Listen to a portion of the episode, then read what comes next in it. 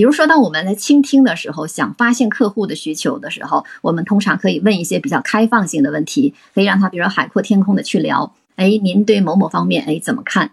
到最后你要扣题的时候，你想确认一件事情的时候，你就可以使用封闭性的问题。您会使用这样的产品吗？那他这样可以减轻您这种担忧。让他回答的就是会与不会，或者是与不是哈，这样能够呃封闭住。他有时候就觉得哎呦不好意思哈，我应该会使用你的产品吧。给他一个正向的确认，所以我不知道大家在生活当中、工作当中有没有这样的感受哈？可以举举你们的例子。我们现在还有一段内容哈，我们有请木慈慈为我们带来第二十一章，让我们看看我们人性本身啊是怎么想的，你的工作动机是什么？原则十二：提出挑战，鼓励竞争。此次这个绘声绘色的领读哈，也让我们看到，哎，究竟我们工作的最大的动机是什么呢？可能很多人会觉得，也许是比如说薪资啊、福利待遇啊等等，但是我们在这里看到，居然就是我们对工作本身它的一个热爱。大部分人来讲，呃，我们看到这个其实是一个调查的一个结果哈。然后大家可能会觉得会因为这个薪资而跳槽，会因为啊什么什么，但是最终其实很多人的工作哈，真的是因为热爱自己的工作。这有的时候可能是我们自己都没有意识到的，有没有？今天呢，我们这个三章的内容带给我们很多的收获哈，尤其是呃，大家在讨论到关于这个加班猝死的话题的时候，都有深深的这些感悟，就是关于谈到健康的问题，这让我想起了前两天我们在。阅读乔布斯传的时候，哈提到的，因为乔布斯大家知道，他五十六岁就离世了。应该说他这个辉煌灿烂的一生，但是确实是有一点短暂。那他是在二零一一年过世，然后二零零三年八年之前就发现了癌症。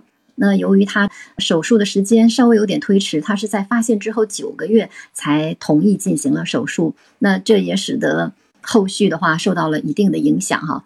因为他的条件本身，他可以接受到更好的治疗。比如说，他后来还换了肝脏啊，我都不知道啊。读了这本书才知道，他进行了肝脏的移植，然后他能排到前面哈，能够去做移植，然后刚好有匹配的人，这都是很幸运的事情。但即使如此，后来我们也看到于事无补。还有，他也接受了一些放疗、化疗，包括他当时就接受了这种靶向治疗。那个年代应该很多的癌症的药物，它只是。能够呃杀灭癌细胞的同时，还会杀灭我们身体的健康细胞。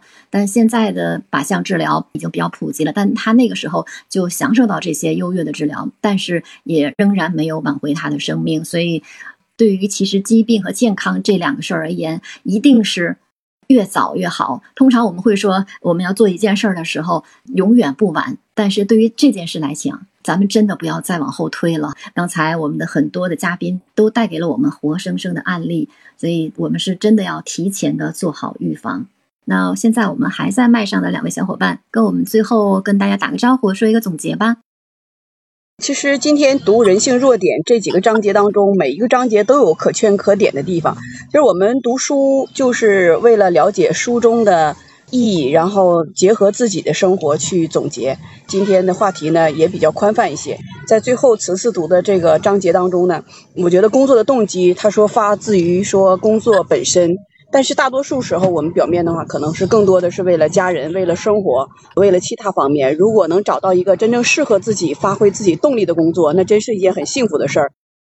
谢谢尚雅教练，而且你说的这个四点养生之道，保持健康的四要素：愉悦的心情、充足的睡眠、适量的运动，还有一定的营养。我们在生活中去奉行这些原则，一定会更好。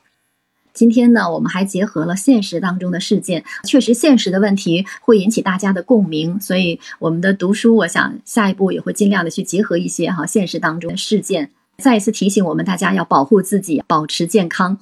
这样才可以让我们自己的工作的动力哈，我们的热爱得以持续。